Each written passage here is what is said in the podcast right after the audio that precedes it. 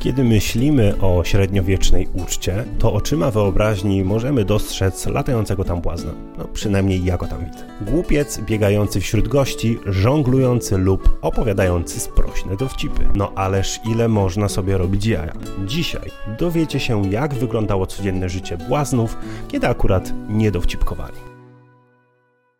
Szlachta, a nawet królowie nie urządzali codziennych bankietów. A poza tym, słuchanie tego samego głupca lub żartownisia każdej nocy w roku stawałoby się chyba trochę nużące. Więc średniowieczni błaznowie występowali tylko okazjonalnie. Przez resztę roku mieli wykonywać inne obowiązki w gospodarstwie domowym, takie jak na przykład pilnowanie psów lub podróżowanie na targi w celu zakupu żywego inwentarza, aby wyżywić rodzinę służących i zbrojnych. W XIII wieku niektórzy utalentowani błaznowie zaczęli osiągać status supergwiazd. Ci, którzy mieli szczęście być zatrudnieni przez rodzinę królewską, otrzymywali na przykład własnego konia i służących. Tom de Fool wystąpił na weselu córki Edwarda I, czyli Elżbiety, i otrzymał opłatę w wysokości 50 szylingów. To była fortuna, ponieważ wykwalifikowany strzecharz mógł zarobić wtedy tylko 2,5 pensa, a gęś można było kupić za 1,5 pensa. Oczywiście większość głupców nie miała tyle szczęścia, by zwrócić na siebie uwagę króla. Pewien podróżnik skarżył się, że nikt nie dawał mu szat oprzytych królikami, ani kosztownych prezentów, ponieważ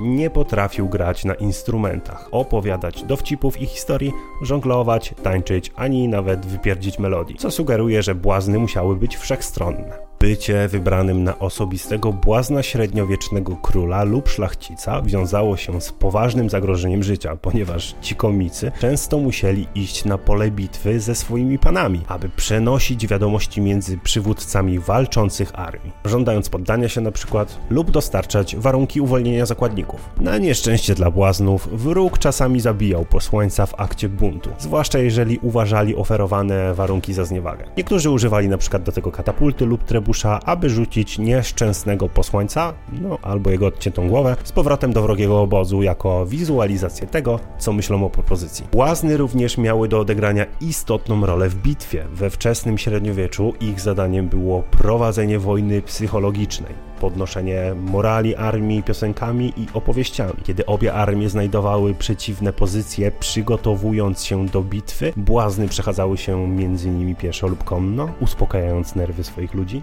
rozśmieszając ich dowcipami, śpiewając prośne lub obraźliwe piosenki, szydząc z wrogów, aby dodać otuchy własnym żołnierzom. Niektórzy nawet żonglowali mieczami lub włóczniami przed wrogiem, prowokując go, aż ci, którzy mają najgorętszy temperament, złamali szeregi, co osłabiało osłabiało ich pozycję obronną. I tak właśnie wyglądało zwyczajne życie błazna, kiedy nie pracował. W dzisiejszym odcinku to już wszystko. Trzymajcie się, zostawcie suba.